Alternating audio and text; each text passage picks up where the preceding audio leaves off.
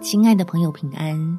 欢迎收听祷告时光，陪你一起祷告，一起亲近神。生点气是人性，气不停是陷阱。在以弗所书第四章第二十六节，生气却不要犯罪，不可含怒到日落，也不可给魔鬼留地步。生气是每个人的权利。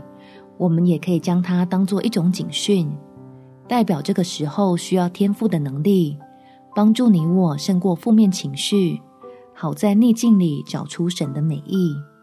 我们一起来祷告：天父，求你打开我信心的眼睛，看见你里面的无比丰盛，让蒙受损失、遭到伤害的我，可以因着你的慷慨而得着安慰。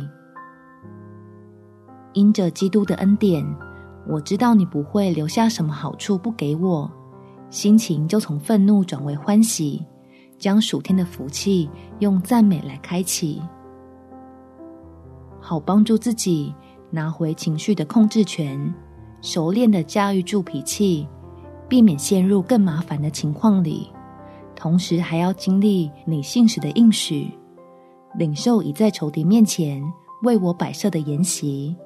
扩展出用来装满祝福的格局。感谢天父垂听我的祷告，奉主耶稣基督的圣名祈求，阿门。祝福你有平安喜乐美好的一天。每天早上三分钟，陪你用祷告来到天父面前，使万事互相效力。耶稣爱你，我也爱你。